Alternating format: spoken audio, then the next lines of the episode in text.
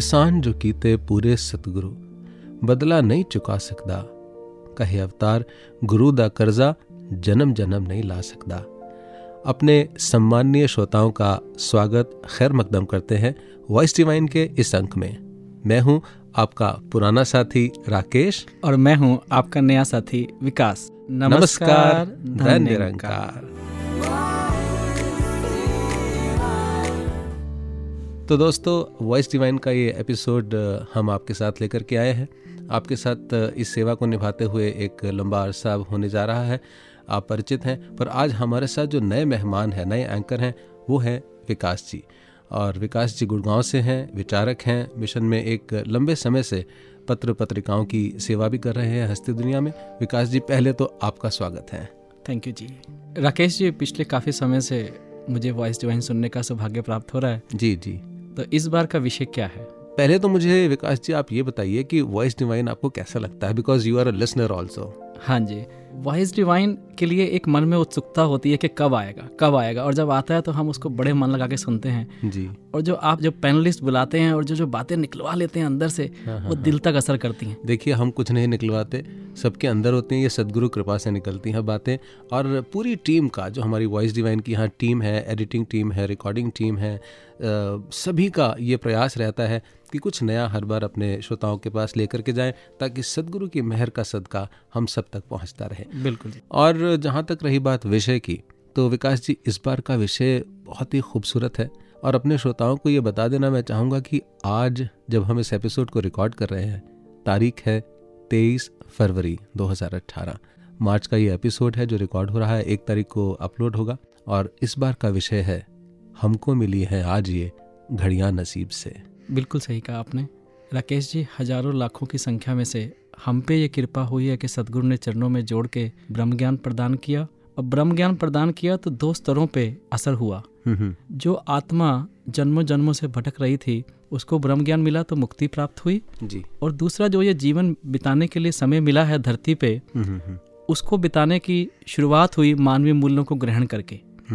ये दो स्तर पे जब बदलाव आया तो पूरी ज़िंदगी बदल गई। क्या बात है। और इससे बड़ा विकास जी विषय ये कि ज्ञान तो दिया ही दिया उसके बाद अपनी सेवा में लगा दिया। बिल्कुल। तू विश्रेता सब कुछ लागू चीत आवेता सेवा। तो इससे तो बड़ा सौभाग्य हो ही नहीं सकता जिसका हम ज़िक्र करेंगे अपने इस पूरे एपिसोड के अंदर अपने पैनलिस्ट के साथ भी। और अभी सबसे पहला अंक इस एपिसोड का हरदेव वाणी। मन रख। हे मन रख, विश्वास प्रभु पर नित आनंद उठाएगा। हे मन रख, विश्वास प्रभु पर नित आनंद उठाएगा। पक्का है विश्वास तेरा तो। पक्का है विश्वास तेरा तो। दुख भी सुख बन जाएगा। हे मन रख विश्वास प्रभु पर। नित आनंद उठाएगा। हे मन रख विश्वास प्रभु पर।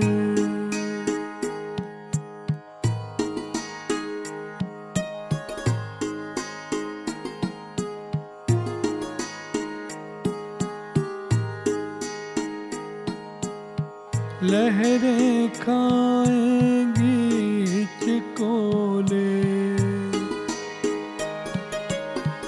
लहरें खाएँगी हिचकोले नैया डग मगाएगी। नैया डग मगाएगी। है अगर विश्वास का चप्पू, है अगर विश्वास का चप्पू, नैया डूब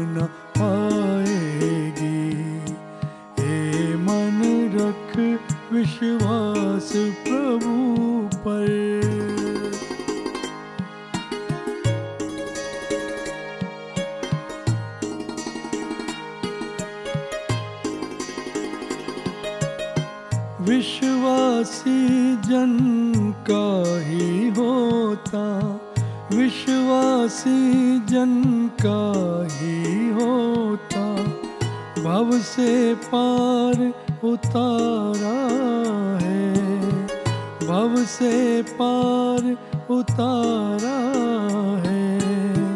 विश्वासी जन को ही मिलता, विश्वासी जन को जग में सदा किनारा है। जग में सदा किनारा है। हे मन रख विश्वास प्रभु पर।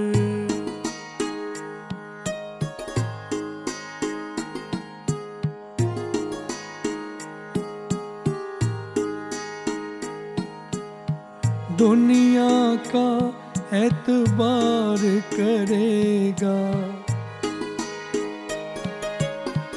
दुनिया का एतबार करेगा। पग पग ठोकर खाएगा। पग पग ठोकर खाएगा। ईश्वर पर विश्वास रखेगा। ईश्वर पर विश्वास रखेगा मंजिल अपनी पाएगा मंजिल अपनी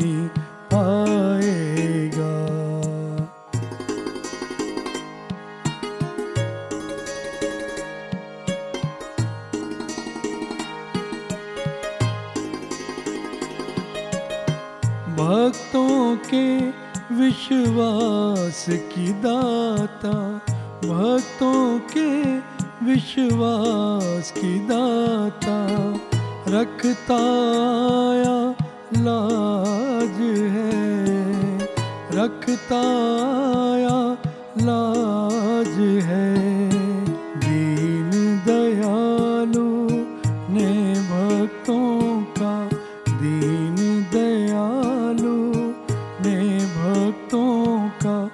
सदा सवारा काज है। सदा सवारा काज है। हे मन रख विश्वास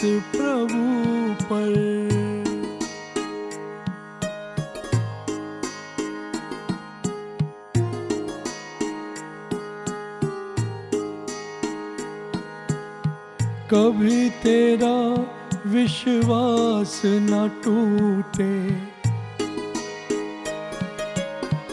कभी तेरा विश्वास न टूटे। दुख आए या सुख आए, दुख आए या सुख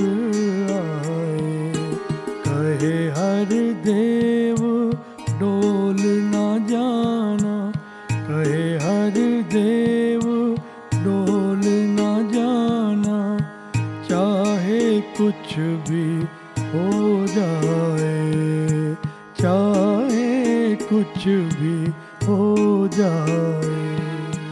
हे मन रख। हे मन रख। विश्वास पर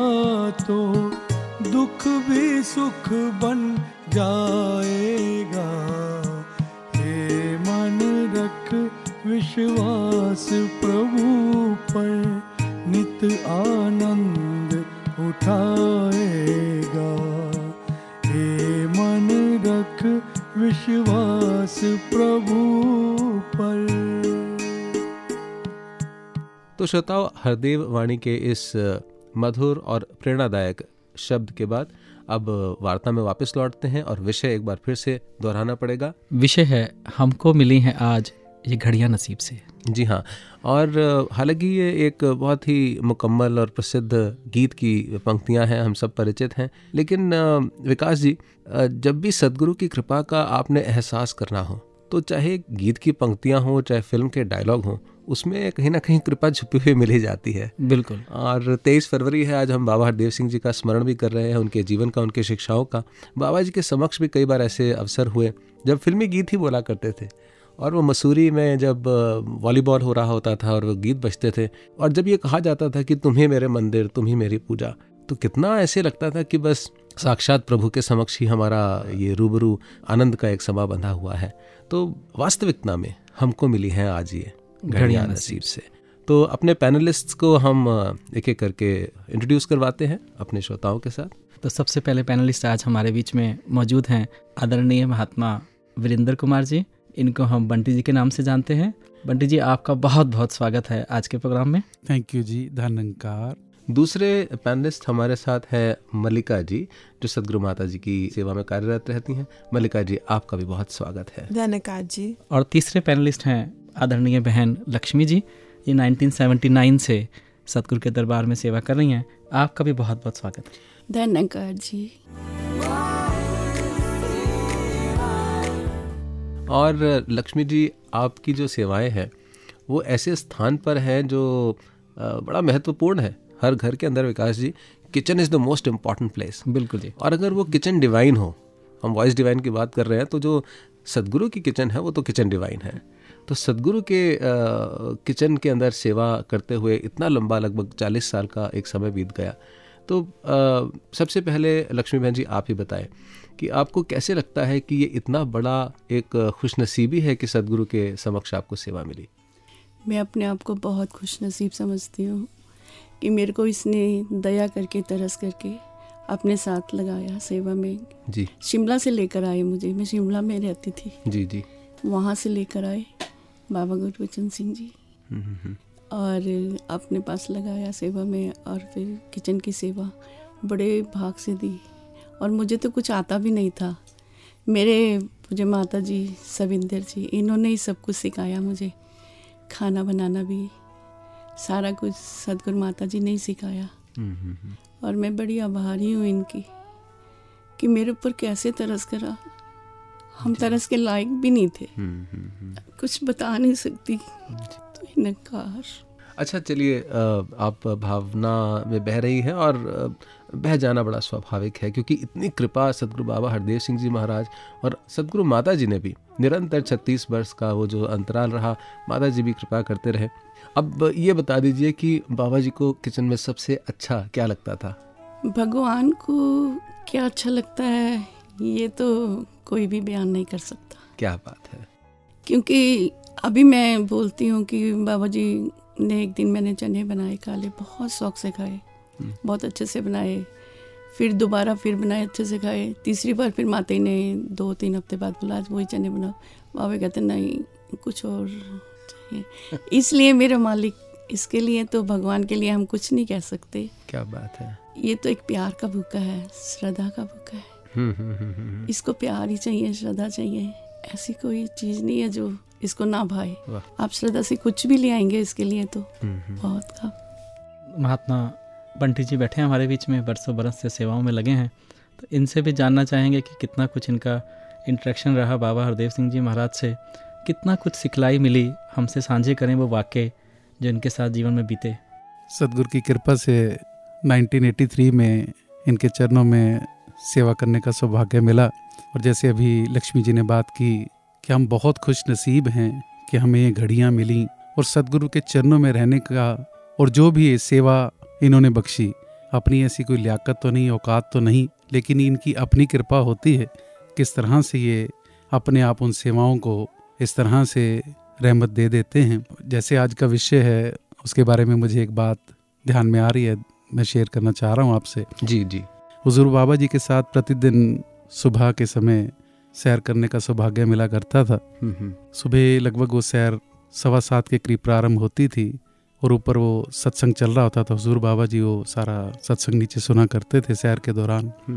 उस दौरान कभी भी कोई बात नहीं हुआ करती थी। हजूर बाबा जी एक एक गीत एक एक स्पीच को सुन रहे होते थे और जिस समय हजूर बाबा जी अंदर रूम में एंटर करते थे अराउंड फोर्टी मिनट्स के बाद तब तक ऊपर संगत संपन्न हो जाती थी। एक बार हुजूर बाबा जी थोड़ा जल्दी आ गए सैर के लिए तो वही फोर्टी मिनट्स के बाद जिस समय गए तो ऊपर से अनाउंस हो रहा था कि आज विचार की कृपा ये बहन जी करेंगे। जी।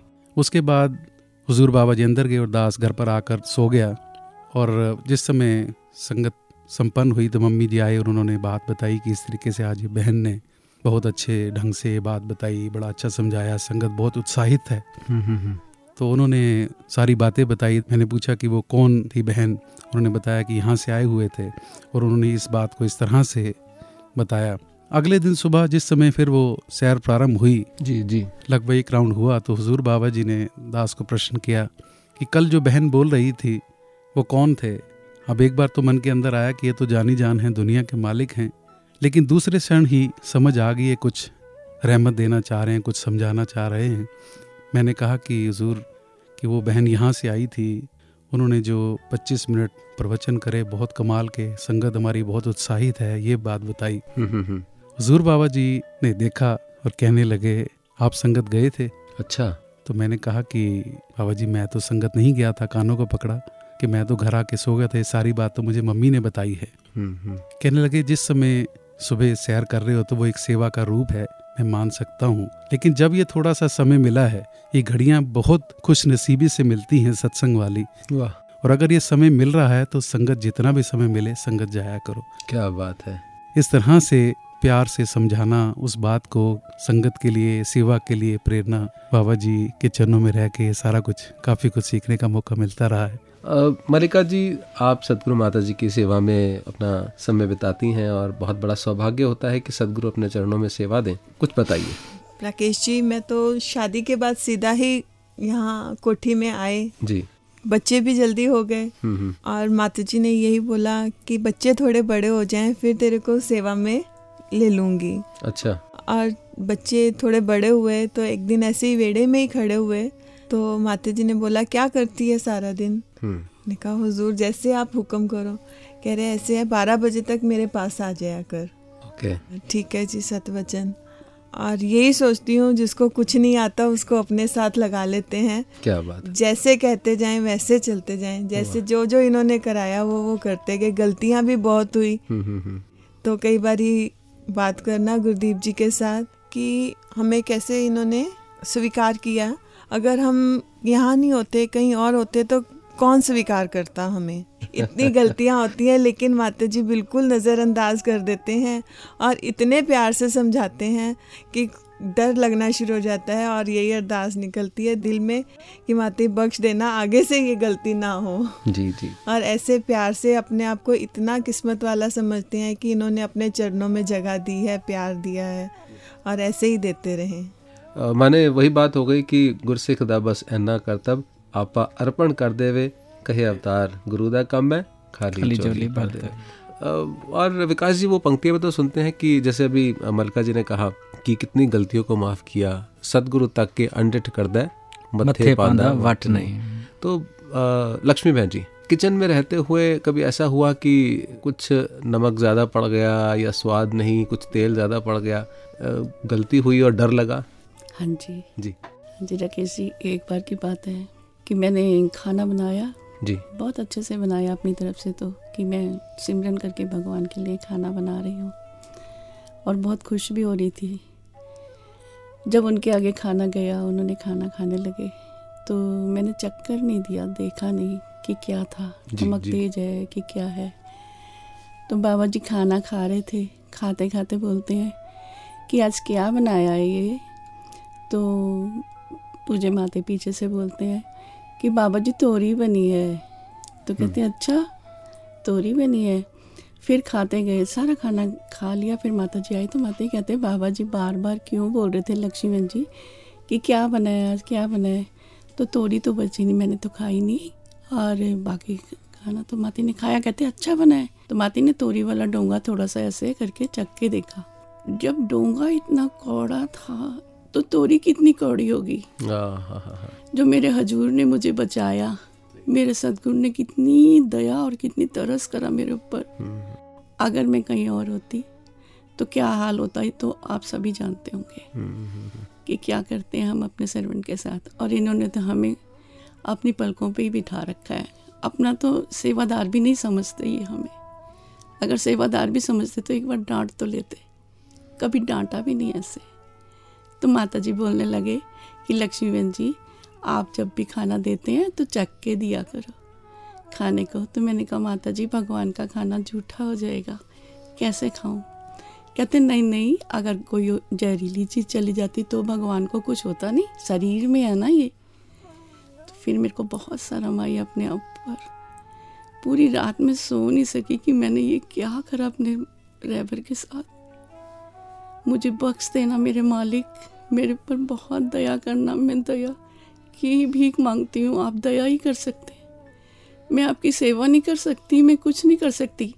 हम हम सेवा कर ही नहीं सकते हैं राकेश जी। हम इसकी पूजा कर सकते हैं बस। सेवा तो हम ये खुद करता है अपनी। हम्म, हम्म, हम्म। हम इसकी सेवा क्या करेंगे? ये खुद सेवा करने वाले लेकिन हम सेवा क्या कर सकते हैं? ये अपने आप को दास बोलते हैं हम दास नहीं बन सकते। ये दास बन के दिखाया इन्होंने। जी। बाबा जी ने सबको दास बन के दिखाया। सदगुरु माता जी को देख लो। वो भी सबके साथ देखो वैसे ही चल रहे हैं। जैसे मेरे बाबा जी ने किया था। और कोई दुनिया में कोई ऐसा रहबर नहीं है जो करेगा। ऐसा कोई गुरु नहीं है जो दुनिया के अंदर ये चीज़ें ला सकता है इतना प्यार ला सकता है। जी। प्यार ही परमात्मा है। परमात्मा कोई कोई मूर्ति नहीं है। परमात्मा कोई वो नहीं है। परमात्मा एक प्यार है। इसकी भगवान की डेफिनेशन ही प्यार है। ये प्यार ही है प्यार ही भगवान है। हमें आपस में प्यार करना है। राकेश जी इनकी बात सुन के महात्माओं की वो हम्म। खरबूजे याद आ गए शहनशाह जी के टाइम के। हाँ हाँ हाँ। जब वो कड़वे खरबूजे थे और किसी महात्मा ने प्लेट भर के रखे जी। और बाबा जी सारी प्लेट खा गए तो महात्मा देख रहे हैं कि हर बार तो भोग लगवाते थे पाट के खाते थे आज क्या हुआ? हाँ, हाँ, और जब अंदर जाके वो एक पड़ा हुआ पीस जो रह गया था वो चख के देखा तो वो कड़वा था और बहुत कड़वा था। तो इस सदगुरु की तो कर्म देखिए कहाँ बदल रहा है? बाबा अवतार सिंह जी के टाइम पे भी वही बात है बाबा हरदेव सिंह महाराज के बाबा गुरबचन सिंह जी के समय भी ऐसा हुआ कि चंडीगढ़ में जब गए तो किसी महात्मा ने वो आम रखना था। तो वो छिलके सामने रख दिए और मेन आम जो था वो डस्टबिन के अंदर डाल दिया। तो फिर बता रहे हैं कि अरे वो वहाँ डाल दिया। माने गुरु सदगुरु तो पर्दे ही डालते हैं हमेशा। बिल्कुल बिल्कुल। अपने गुरसिखों पर। यही बिरद होता है गुरु का यही परोपकार और यही प्यार जैसे अभी लक्ष्मी जी ने कहा। बंटी जी गलतियाँ तो हम सबसे होती हैं और सदगुरु के समक्ष होती हैं। आपको कब इसका एहसास हुआ कि सदगुरु तक के अनटेट करदा राकेश जी मैं एक और बात शेयर करना चाह रहा हूँ। जी। जिस समय 83 में बाबा जी के पास सेवा में जाना शुरू हुआ तो उस समय थोड़ा इतना था कि हर काम मैं ही कर लूँ जो भी हजूर बोलें तो एकदम तेज़ी से मैं ही करूँ और किसी को बस मैं ही आगे रहूँ और किसी को इस तरीके से सेवा का मौका मिले। हम्म। सारी सेवाएँ को मैं ही कर लूँ। रहमत मैं ही लूट मैं ही लूट लूँ। इस तरीके से होता था एक एनर्जी लेवल ऐसा होता था। जी। तो एक बार हजूर बाबा जी ने कहा कि पगड़ी लानी है और हम्म। पगड़ी वो राजमाता जी के रूम में होती है। हम्म। मैं जिस समय गया वहाँ पर तो फटाफट अलमारी खोली पता था कि कहाँ होती है।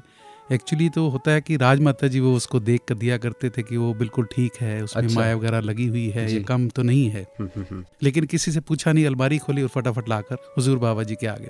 हजूर बाबा जी ने देखा कहने लगे क्या? मैं कह जी ये पगड़ी। कहते पगड़ी है? मैंने कहा हाँ जी।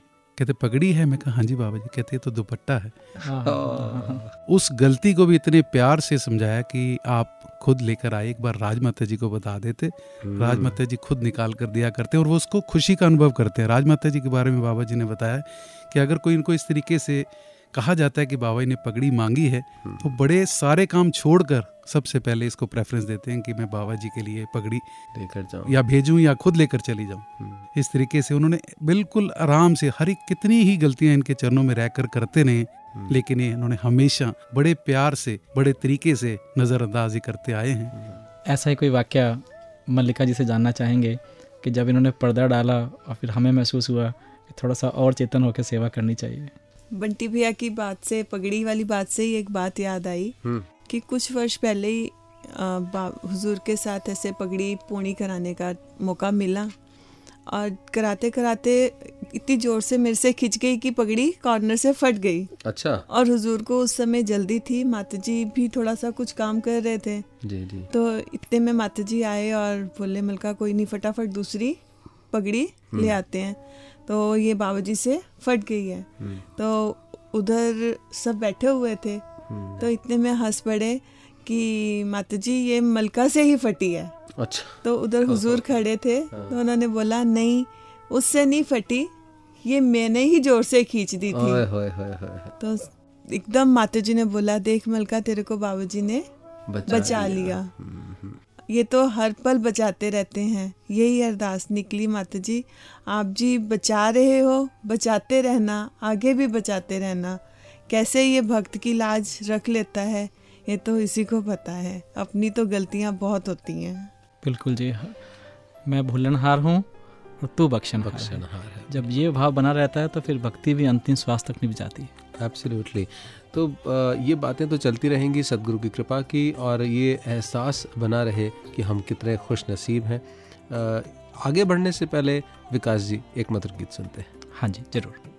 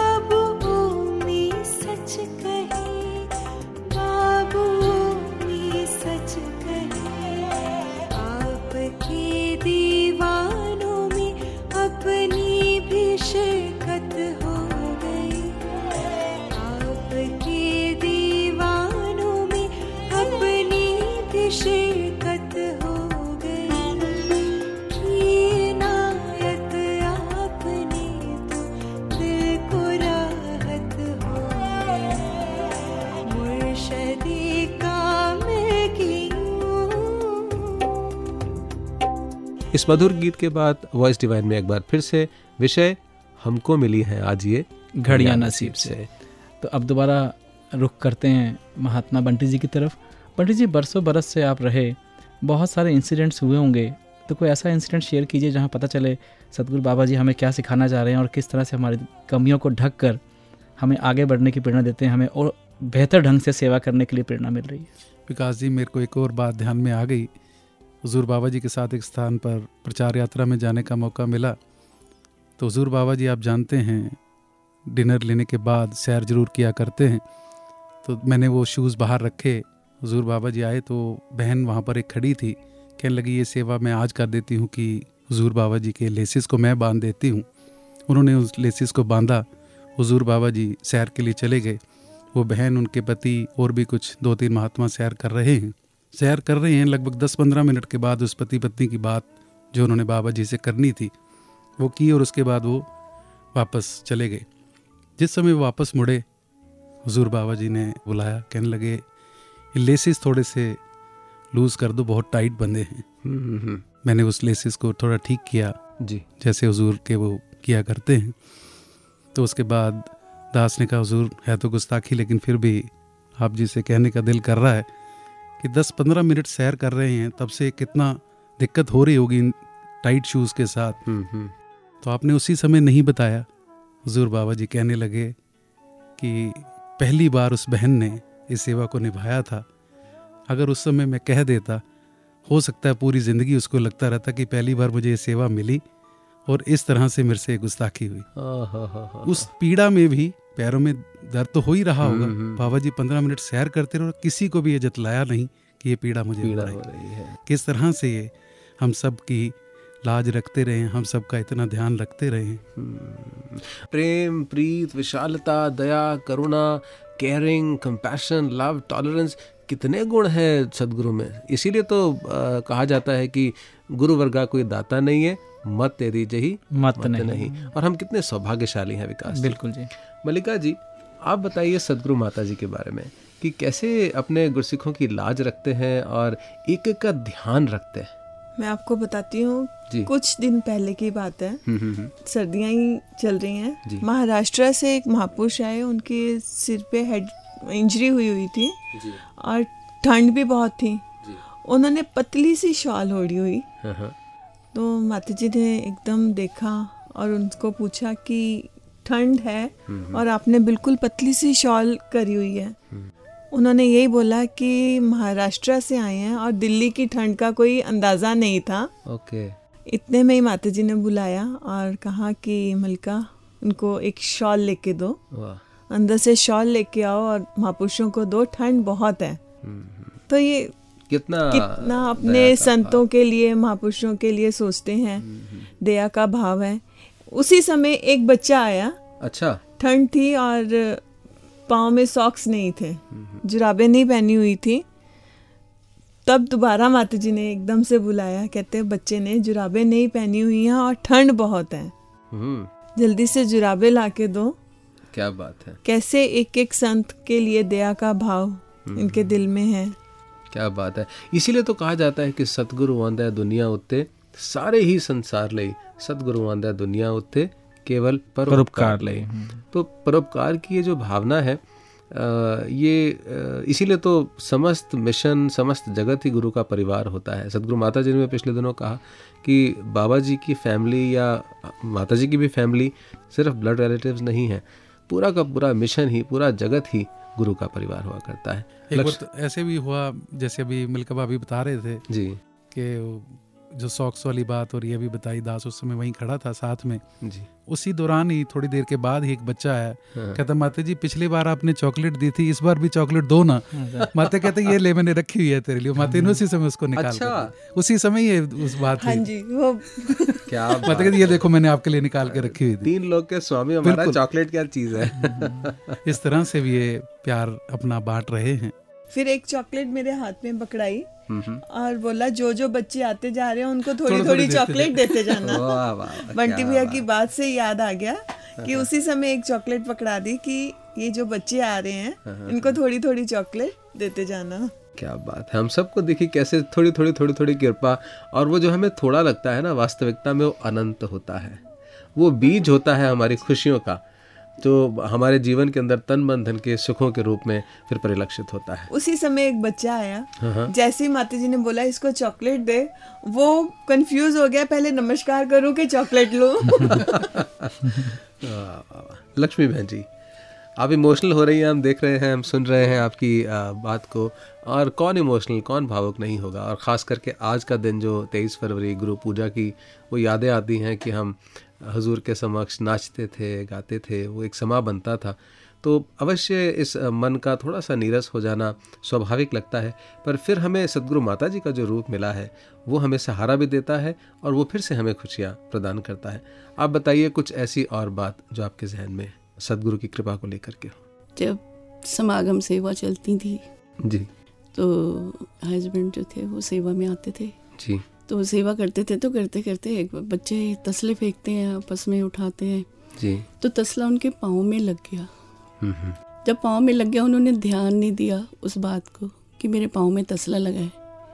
बाबा जी ने बोला भी कि पाँव में ना तसला लगा है ज़ोर से लगा है। अच्छा। तो इस बात का हमने ध्यान नहीं दिया घर में हल्दी वगैरह लगा दी पट्टी बाँध दी। जी। ऐसा नहीं सोचा कि इंजेक्शन लगवा दें या कुछ लगवा दें। थोड़े दिन के बाद वो पाँव थोड़ा सा सूझा बाबा कहते हैं मैंने बोला था ना तसला ज़ोर से लगा है तो इसका मतलब है दवाई लेनी थी इंजेक्शन लगवाना था कुछ करना था।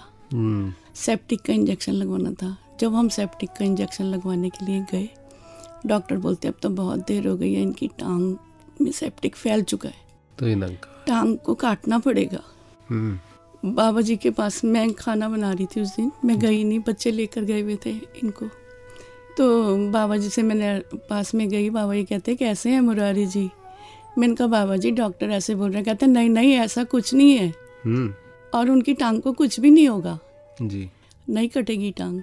मैंने बस सिर्फ़ नमस्कार करी अपने हजूर को कि जो भगवान के मुँह से बचन आए। मैंने हाँ भी नहीं करी ना भी नहीं करी।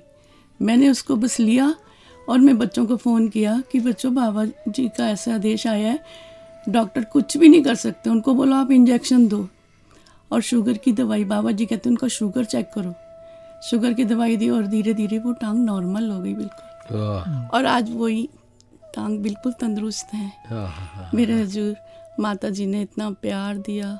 सदगुरु माता जी ने उनके लिए टॉनिक भेजते थे। सदगुरु माता जी खाना भेजते थे फ्रूट भेजते थे। माता जी ने बहुत दया करी है सदगुरु माता जी ने। मैं बयान नहीं कर सकती इनका कुछ भी। हम्म, और हम इनका एहसान तो क्या ही उतारेंगे? क्या बात क्योंकि ये तो आप रूप करने वाले हम इनको क्या दे सकते हैं? हम कुछ नहीं दे सकते इनको। हम तो इनके नमस्कार भी करते हैं तो इन्हीं का दिया हुआ जो होता है वो ही करते हैं। हम अपने आप तो अपने आप को पेश भी नहीं कर सकते इनके आगे। हम इतने अंदर से क्या बात है? कुछ भी विकास जी जब ये बात कही जा रही है कि हमको मिली हैं आज ये घड़ियाँ नसीब से तो नसीब को तो हम तब मानते हैं जब किसी दूसरे से ज़्यादा हमको मिलता है तो हम कहते हैं हम नसीब वाले हैं वी आर फॉर्चुनेट तो ज़ाहिर बात है कि जिसे ब्रह्मानुभूति नहीं मिली नहीं हुई या जिसे अभी गुरु का संग साथ संगत नहीं मिला उनसे हम अपने आप को कंपेयर करके कह रहे हैं कि हमको मिली हैं आज ये घड़ियाँ नसीब से। और ये प्रयास भी होता है कि ज़्यादा से ज़्यादा हमारे भाई इस दुनिया के अंदर बहनें इस मिशन के साथ जुड़े, सच के साथ जुड़े। तो एक और प्रिंसिपल है लॉ ऑफ़ डिमिनिशिंग रिटर्न्स जिसे हम इकोनॉमी में कहते हैं। जब कोई वस्तु हमें मिल जाती है धीरे धीरे उसकी वैल्यू हमारी नज़रों में कम हो जाती है। मिसाल के तौर पे मुझे मोबाइल मिल गया। तो पहले तो मैं मोबाइल को बहुत संभाल संभाल के रखता हूँ, उसके फ़ंक्शंस देखता हूँ, बस सुबह से शाम। और फिर जब दो तीन महीने हो जाते हैं तो कहीं पड़ा हुआ है, उठा करके फेंक दिया, उसकी कीमत, उसकी कदर कम हो जाती है।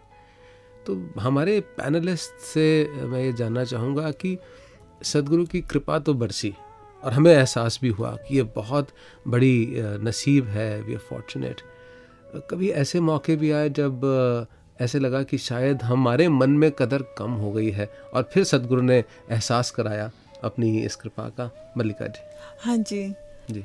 आ, हुजूर का घर पोर्शन रेनोवेट हो रहा था। जी। तो माता जी बाबू जी ऊपर डैडी जी वाले घर में शिफ्ट हुए थे। जी। उधर एक दिन मैं दिल में ऐसे कश्मकश चल रही थी कि बड़ा छोटा सा रूम है हुजूर के अकॉर्डिंग नहीं है। हम्म, हम्म, कुछ सामान ऊपर है कुछ सामान नीचे है। हम्म, तो माता जी कुछ ढूंढ रहे थे। जी। तो एकदम से मैंने बोला मैंने कहा माता जी अब तो ऐसे लग रहा है कि जल्दी से पोषण बन जाए। हाँ हाँ हाँ। तो आप जी शिफ्ट हो जाओ और एक ही जगह सामान होएगा तो ठीक रहेगा। जी। रूम छोटा है। हम्म। मेरे मुँह से एकदम से वर्ड निकल गया कि रूम छोटा छोटा है। है। इतने में ही माता जी ने बोला कहते मलका कल ना मैं गाड़ी में जा रही थी हम्म, तो मेरे को फुटपाथ पे लोग सोए हुए नज़र आए। तो मैंने कहा हाँ जी एकदम से हाथ जुड़ गए। कहते उनके ना सिर पे छत नहीं थी। हम्म, तो मैंने सोचा शुक्र है मेरे पास एक चाहे छोटा रूम है रूम तो है। तो उस समय जो मेरी हालत थी ना मैं बयान नहीं कर सकती मैं झुकी और चरणों पे सिर रखा। बख्श देना जी सोच छोटी है। सोच छोटी है। हमारा विश्वास डगमगा जाता हमारा है। विश्वास डगमगा जाता है और अपनी सोच के ऊपर लगा कि नहीं ये तो बहुत विशाल है इनका दिल बहुत विशाल है। ये तो सबके लिए पूरे जगत के लिए सोचते हैं। और हम कहाँ पर हैं ये कहाँ पर हैं? एक बार ऐसे ही एक और बात मेरे को ध्यान में आ गई। हजूर बाबा जी के साथ किसी स्थान पर गए थे। उससे पहले थोड़ा मन के अंदर आ रहा था कि आनंद की जैसे कमी महसूस कर रहे थे हम्म। मैं अपने मन के अंदर कि पता नहीं क्या होता जा रहा है कि जैसे लोग बाबा जी को देख के खुश हो रहे हैं आनंद का अनुभव कर रहे हैं वैसे आनंद में पता नहीं क्यों कमी महसूस होती जा रही है। जी।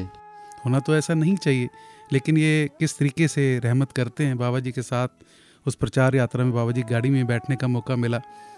चलते जा रहे थे तो समागम ग्राउंड से लगभग एक किलोमीटर पहले एक महात्मा उन्होंने सिर पर सामान रखा हुआ बच्चे को हाथ में पकड़ा हुआ और मस्ती में कुछ गुनगुनाते हुए सिमरन या गीत की धुन वो गुनगुनाते हुए जा रहे हैं। गाड़ियाँ चल रही हैं।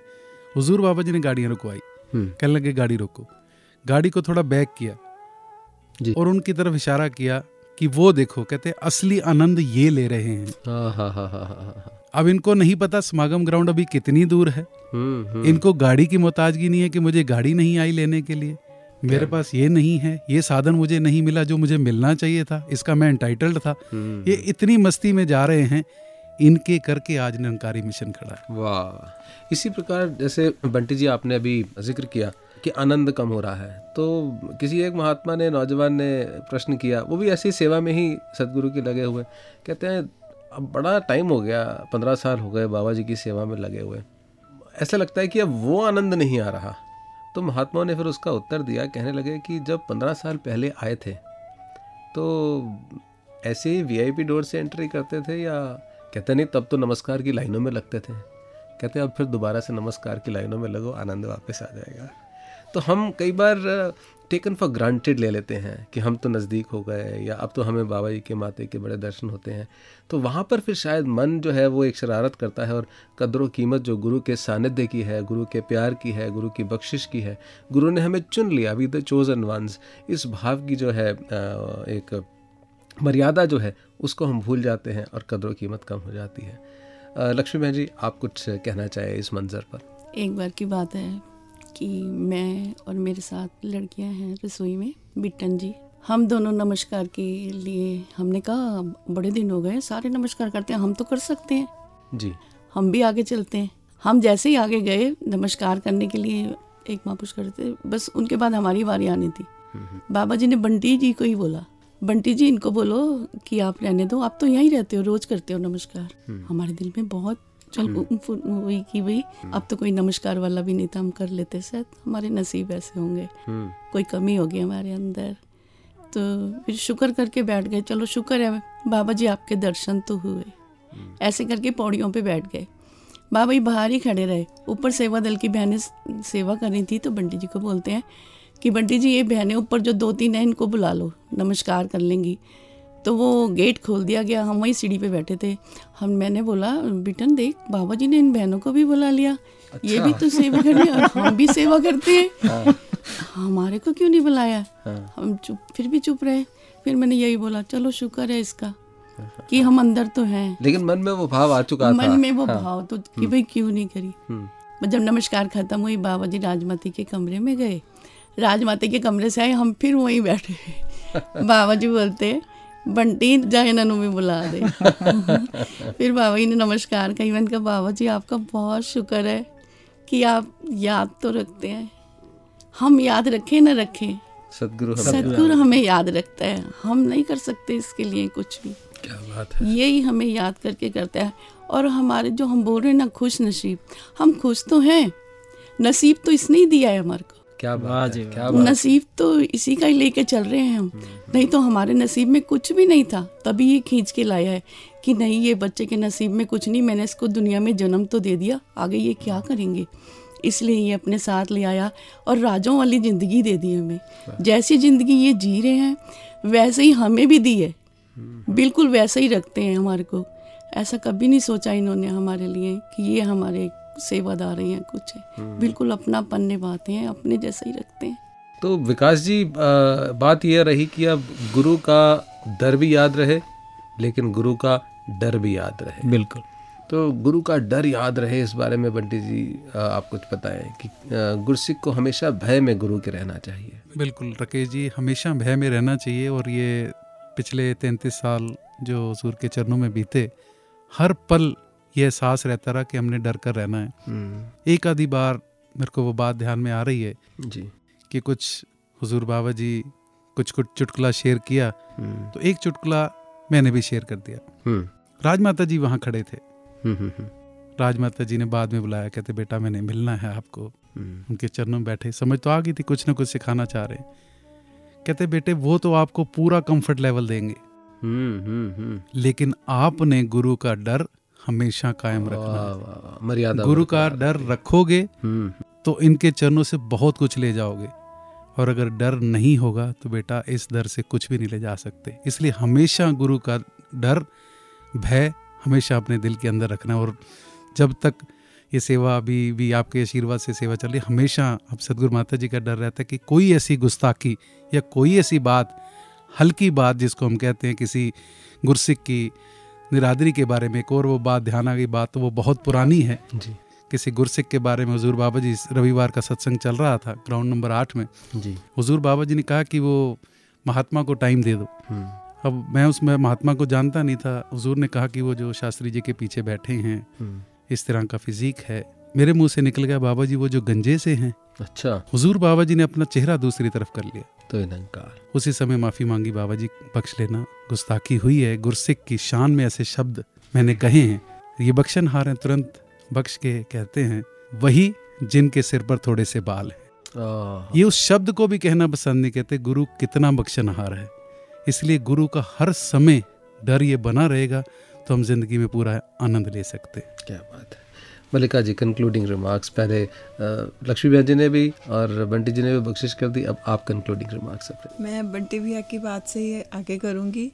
ऐसे ही राजमाता जी ने भी मेरे को बुलाया। हम्म, हम्म, कहते हैं इधर सेवा में लगी है तो ध्यान रखना गुरु का भय हमेशा रखना। और कभी हल्की बात नहीं करना। हम्म, और जो है गुरु का डर बना के रखना। कुछ समझ नहीं आता तो उस समय पीछे हो जाओ चुप हो जाओ लेकिन आगे से बोलो कुछ बोलो नहीं। कुछ नहीं। राजमाता जी हर समय हर पल समझाते ही रहते थे। जी। और यही कहा एक बारी ऐसे बुलाया कहते दुनिया ना बातें करती है। हम्म, आप सेवा में लगे हो। गुरुओं को भी नहीं छोड़ा पीरों को भी नहीं छोड़ा। तो आपने भी किसी की बातों में नहीं आना। लेकिन जैसे सेवा पे लगे हो निष्काम भाव से सेवा करनी है। वाह वाह वाह। ऐसे ही राजमाता जी समय समय पर समझाते रहते थे। ये कितना बड़ा सौभाग्य है हमारा कि हमें ऐसे त्रिवेणी मिली और आज सदगुरु माता जी उन्हीं संदेशों को जो बाबा जी या निरंकारी राज माता जी के थे हमें उन पर चलने का एक अवसर भी दे रहे हैं और शिक्षा भी दे रहे हैं।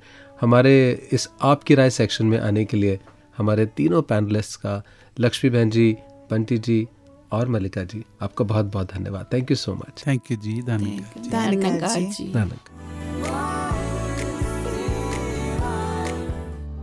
Hey.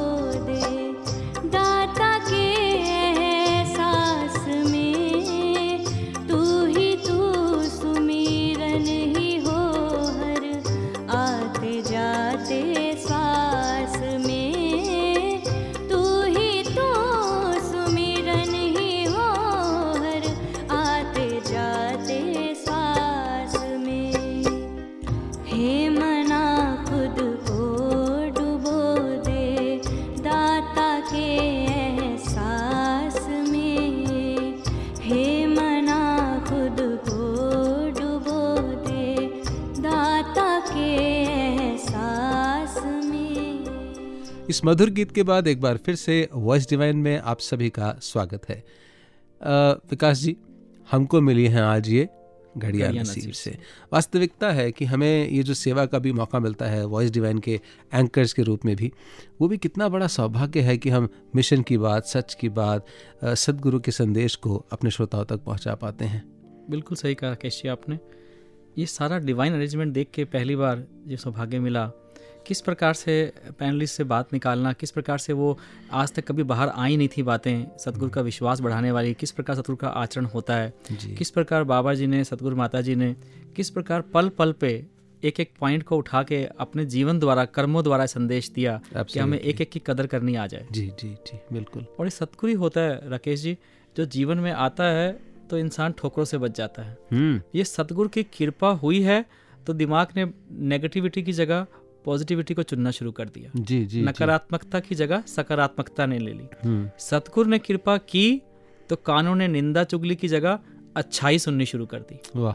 सतगुरु ने कृपा की तो ज़ुबान ने हरी महिमा गाना शुरू कर दिया। हम्म, और ये भी सतगुरु की कृपा ही है जो पैर सत्संग की ओर बढ़ने शुरू हो गए। क्या बात है। तो सतगुरु ने हमें केबीसी दे दिया। बिल्कुल बिल्कुल। केबीसी केबीसी से अर्थ समझे आप? नहीं हाँ। समझे। केबीसी का अर्थ है के से नॉलेज बी से बैलेंस और सी से चॉइस हमें चुनाव करने का तरीका बता दिया और हमें केबीसी यानी कौन बनेगा करोड़पति? तो गुरसी की बनेगा करोड़पति बल्कि हम इस कमाल की दौलत के मालिक बन जाते हैं जब सदगुरु की कृपा होती है। बिल्कुल और ये चॉइस की बात आपने कही तो मैं रिकॉल कर रहा था पिछला एपिसोड आपका हम्म, जहाँ महात्मा रोशन जी ने बात कही हम्म। कि सब्ज़ी लेके जब आते हैं तो पूरी सब्ज़ी इस्तेमाल नहीं करते हैं। हम्म। जो काम की चीज़ है वो रख लिया जाती है बाकी चीज़ डस्टबिन में फेंक दी जाती है। उसी प्रकार जब टीवी मैंने ऑन किया वो प्रोग्राम सुनने के बाद तो ध्यान गया ये आधे घंटे के प्रोग्राम में दस मिनट के एड्स आ रहे हैं किस डॉक्टर ने कहा मुझे देखने को। हाँ। ये तो देखने की चीज़ थी नहीं। तो मैंने टीवी को म्यूट किया अपनी आँखें हटा ली। हम्म। अब देखिए उससे असर क्या हुआ। वो टेलीकास्ट तो हो रहा है एड लेकिन मैं देख नहीं रहा हूँ। हम्म। एक दिन में मैंने 10 मिनट टीवी नहीं देखा। तो एक महीने में 30 दिन होते हैं। राकेश जी 300 मिनट यानी कि 60 से भाग करूँ पाँच घंटे मेरी आँखें बच गई टीवी के दुष्परिणामों से। और एक साल यानी कि 12 पंजे 60 घंटे मैंने बचा लिए। और फिर गुरमत से जोड़ दें कि जो बात गुरमत के खिलाफ कही जा रही है वो तो कही जा रही है उस पर मेरा कोई ज़ोर नहीं है। हम्म। मैं क्यों ना अपनी आँखें वहाँ से हटा लूँ? क्यों ना मैं मैं मैं अपने लिए उसको म्यूट कर दूँ? वो सुनू ही ना। जब एक कान से गई नहीं दूसरे कान से निकलने की बात ही नहीं होगी। क्या बात है। यानी कि सदगुरु की अगर कृपा हो तभी ये नज़र मिलती है तभी ये विजडम मिलता है विवेक मिल पाता है। और सदगुरु के साथ बिताई हुई तो घड़ियाँ ऐसे होती हैं जैसे फूलों की खुशबू। बिल्कुल। वो शायर ने कहा ना कि वो घड़ी दो घड़ी जहाँ बैठे। वो ज़मी महके वो शजर महके। वाह जी और बाबा हरदेव सिंह जी का जीवन तो ऐसी खुशबू ऐसे इत्र की तरह था। तेरा इश्क है या इत्र है तो वो सदियों सदियों तक महकता रहेगा और महकाता रहेगा प्रेरणा देता रहेगा। आइए सदगुरु बाबा जी के जीवन को सुनते हैं समझते हैं गुरुदेव हरदेव के माध्यम से। गुरुदेव हरदेव।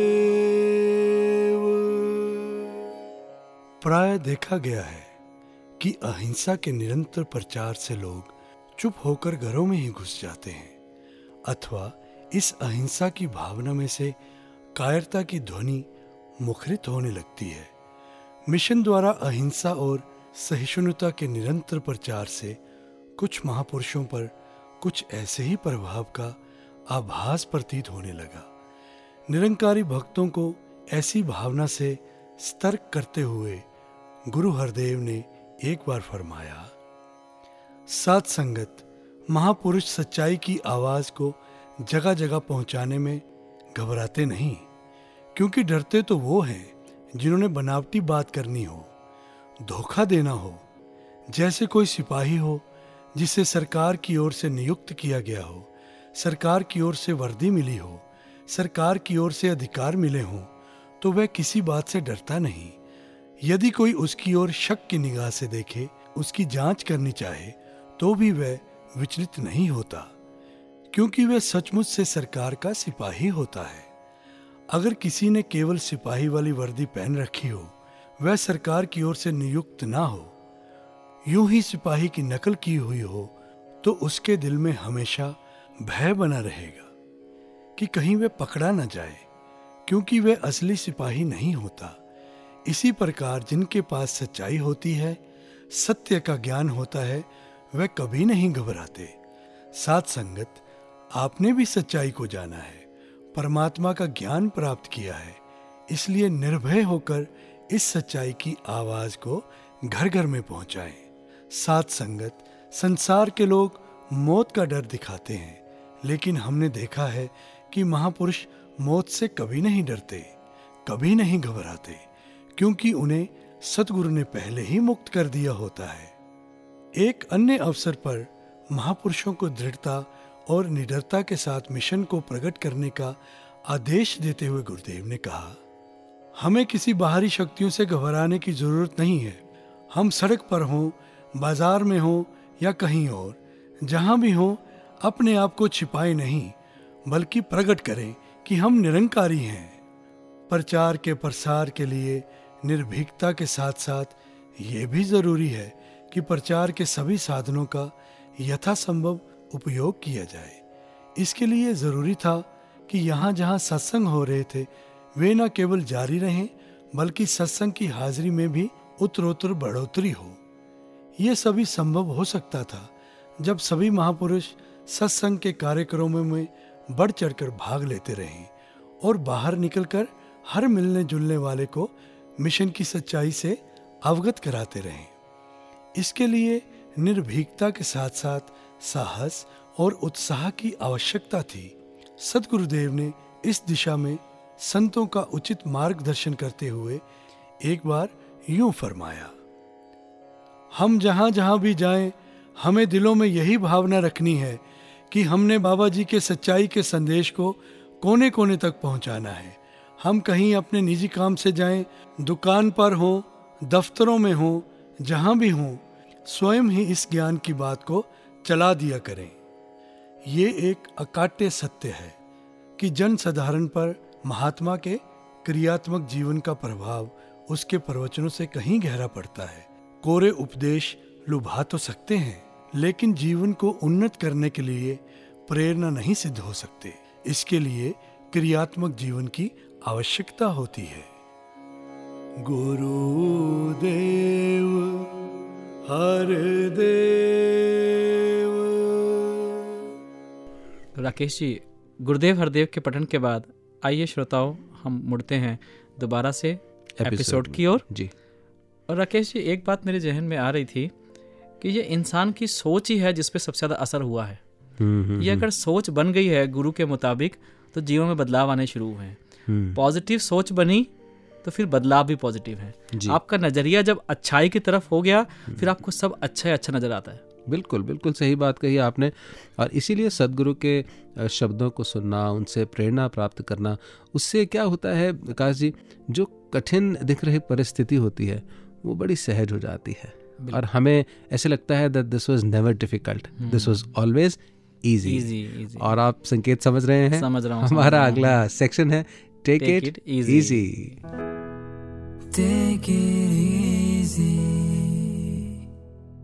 एक बार की बात है। एक यात्री एक पहाड़ी से उतरकर नीचे के एक गाँव जा रहा था। रास्ते में उसे एक साधु मिले। तो उस यात्री ने साधु से पूछा बाबा वो गाँव जहाँ मैं जा रहा हूँ क्या आप बता सकते हैं कि वहाँ रहने वाले लोग किस तरह के हैं? साधु ने कहा, बेटा, पहले तुम बताओ कि तुम कहाँ से आ रहे हो? उसने कहा, वो पहाड़ी पर जो गाँव है, मैं वहाँ से आ रहा हूँ। तो साधु ने कहा, अब ये बताओ कि वहाँ रहने वाले लोग किस तरह के हैं? तो यात्री ने कुछ सोचकर कहा, बहुत बुरे स्वभाव के लोग हैं। बिल्कुल मिलनसार नहीं हैं। सिर्फ़ और सिर्फ़ अपने बारे में ही सोचते हैं। साधु ने मुस्कुराकर कहा, बेटा, इस गाँव में भी बिल्कुल वैसे ही लोग हैं, जैसे तुम वहाँ देख कर आए हो। यात्री आगे बढ़ गया। कुछ देर में एक और यात्री आया और उसने भी वही सवाल साधु से किया, बाबा, नीचे वाले गाँव में रहने वाले लोग किस स्वभाव के हैं? साधु ने भी वही सवाल दोहरा दिया, जो पिछले यात्री से पूछा था। तुम बताओ तुम जहाँ से आए हो, वहाँ के लोग कैसे हैं? तो यात्री ने जवाब दिया, बहुत अच्छे। जितनी तारीफ़ करूँ कम है। बेहद मिलनसार, बहुत दयालु लोग हैं। तो साधु ने मुस्कुरा कर कहा, इस गाँव में भी वैसे ही लोग हैं, जैसे तुम ऊपर देख कर आए हो। यात्री शुक्रिया अदा कर आगे निकल गया। पास बैठा शिष्य, जो ये सब देख रहा था उसने साधु से पूछा, गुरुजी, ऐसा क्यों? आपने दोनों यात्रियों को एक ही सवाल का अलग अलग जवाब क्यों दिया? साधु ने कहा, इसलिए, क्योंकि जैसी दृष्टि होती है, वैसी ही सृष्टि होती है। इस पर शिष्य ने हैरान होकर उनकी ओर देखा तो साधु बोले, खूबसूरती हमारी आँखों में है। जिन आँखों ने सदा सबके अवगुण देखने हैं उन्हें गुण नज़र आ ही नहीं सकते। और जिन आँखों को गुण ही नज़र आते हों, वो अवगुण देखकर भी नजरअंदाज करेंगी। इसलिए मैंने उन यात्रियों के स्वभाव के अनुसार उन्हें उत्तर दिए। अच्छा बुरा, दोनों हमारे सामने हैं। आदत हमने बनानी है कि अच्छा ही देखें अच्छा ही सुने अच्छा ही सीखें और बातों को दरगुजर किया करें। तो टेक इट इजी तो श्रोताओ टेक इट इजी से शिक्षा प्राप्त करने के बाद अगले section question of the month आइए सुनते हैं इस बार किस प्रश्न का उत्तर हमें प्राप्त हो रहा है।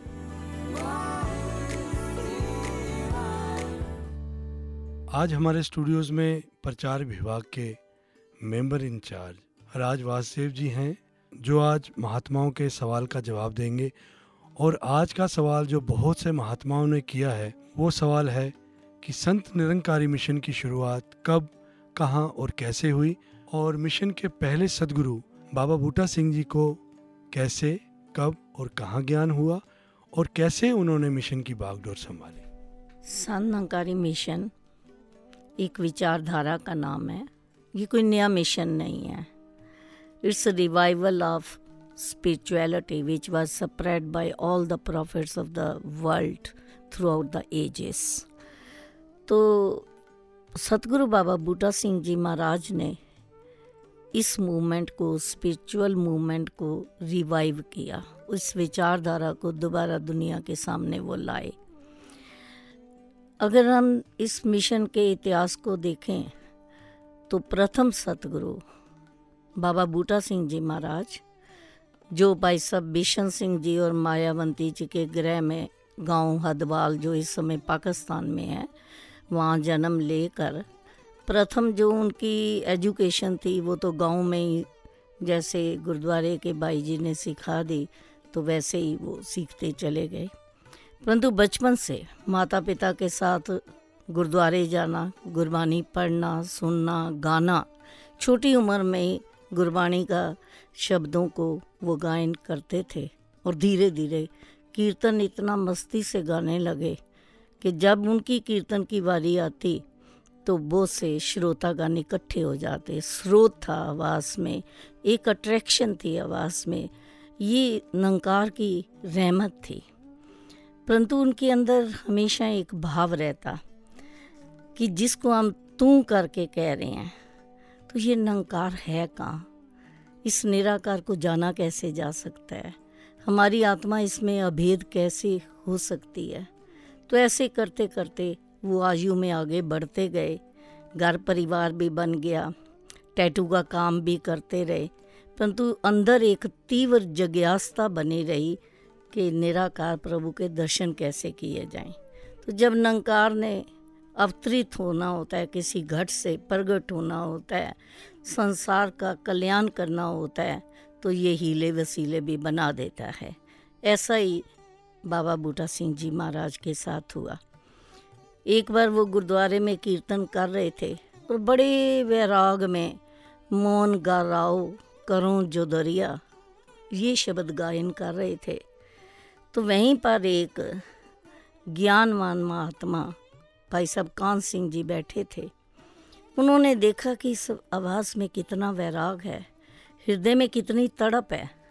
तो जब वो कीर्तन करके गुरुद्वारे से बाहर निकले तो उन्होंने कहा कि, भाई साहब, अगर मौन आ गया तो पहचान लोगे। आप आवाज़ें तो दे रहे हो, मौन, घर आओ, करो जो दरिया, जोदड़ी कर रहे हो, प्रार्थना कर रहे हो, पुकार रहे हो तो आया, आएगा तो पहचानोगे कैसे? तो कहते हैं, वो समझ गए कि इस महात्मा के पास कुछ है? तो उसके बाद उन्होंने उनका पीछा नहीं छोड़ा। और 1914 में उन्होंने भाई साहब कान सिंह जी से ये रब्बी दात, ब्रह्म ज्ञान की दात प्राप्त की और उसके बाद जीवन में परिवर्तन आता चला गया। और 1914 से लेकर उन्नीस सौ उनतीस तक ये महात्मा पंद्रह साल खामोश इस नंकार की मस्ती में, फ़कीराना अंदाज में आनंद लेते रहे। मुकामे फ़कीरी को पहुँचे तो फिर नंकार की ओर से इल्हाम हुआ कि जो आपको आनंद आ रहा है, इसको दुनिया में फैलाओ।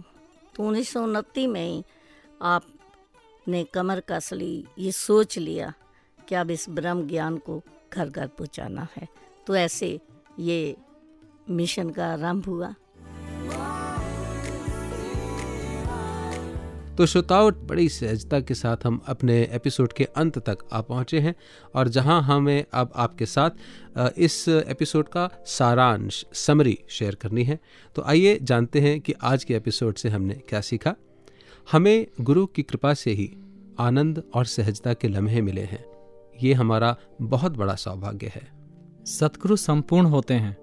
और हमेशा अपने गुरसिक के गुनाहों पर पर्दे डालते हैं उसकी लाज रखते हैं। सदगुरु की कृपा का एहसास बना रहे इसके लिए सेवा सिमरन और सत्संग आवश्यक हैं। निरंतर गुरु की कृपा का होना कई बार हमें इसकी कीमत से अनभिज्ञ कर देता है। ऐसे में पक्के संतों का संग करके अपने विश्वास को दृढ़ करते रहना चाहिए। गुरसिख सदा यही अरदास करता है कि गुरु का डर ना छूटे और गुरु का डर हमेशा बना रहे। जी हाँ तो ये थी आज की शिक्षाएँ। और विकास जी मुझे तो वो शेर याद आ रहा है, जो एक शायर ने कहा कि दुनिया को जो भी मिला है, मुकद्दर से मिला है। दुनिया को जो भी मिला है मुकद्दर से मिला है हमको तो मुकद्दर भी तेरे दर से मिला है। वाह जी वाह बहुत अच्छे। तो इसीलिए सदगुरु के दर के साथ निरंतर सदगुरु माता जी के पावन सानिध्य में हम सेवा सिमरन सत्संग करते हुए तन बंधन के सुख भी सभी प्राप्त करते रहें। ऐसी ही मनोकामना के साथ लेते हैं अपने श्रोताओं से इजाज़त। इस रिक्वेस्ट के साथ कि हमें अपने फीडबैक्स और सजेशंस भेजते रहें और अब हमें सदगुरु माता जी के प्रवचनों के साथ शिक्षाओं के साथ भी जुड़ना होगा। अपने अगले सेक्शन अंतिम सेक्शन मैसेज ऑफ़र होलीनेस तो दीजिए इजाज़त राकेश को और विकास को नमस्कार निरंकार। निरंकार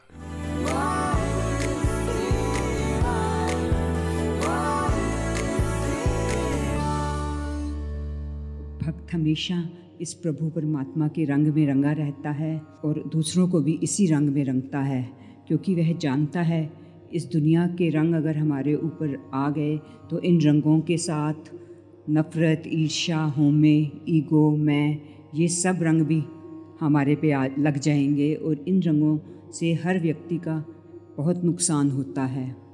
सात संगत जी, आपने सत्संग में भी गीत सुना, रंग दे प्रभु नाम के रंग में काया भक्त हमेशा यही अरदास करता है, मेरा तन मन हमेशा इस प्रभु के रंग में ही रंगा रहे।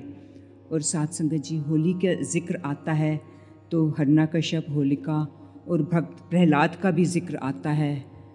और फिर हमें यह भी सीख मिलती है कि जीत हमेशा भक्त की ही होती है, क्योंकि वह सच्चाई के मार्ग पर चल रहा होता है, इस परमात्मा के साथ जुड़ा होता है, और जो व्यक्ति हमेशा इस प्रभु परमात्मा के साथ जुड़ा रहता है, जैसे दासी ने पहले भी एक बार बोला था, उनके लिए हर पल त्यौहार बन जाता है लाइफ बिकम्स अ सेलिब्रेशन फिर वो संत कह उठता है?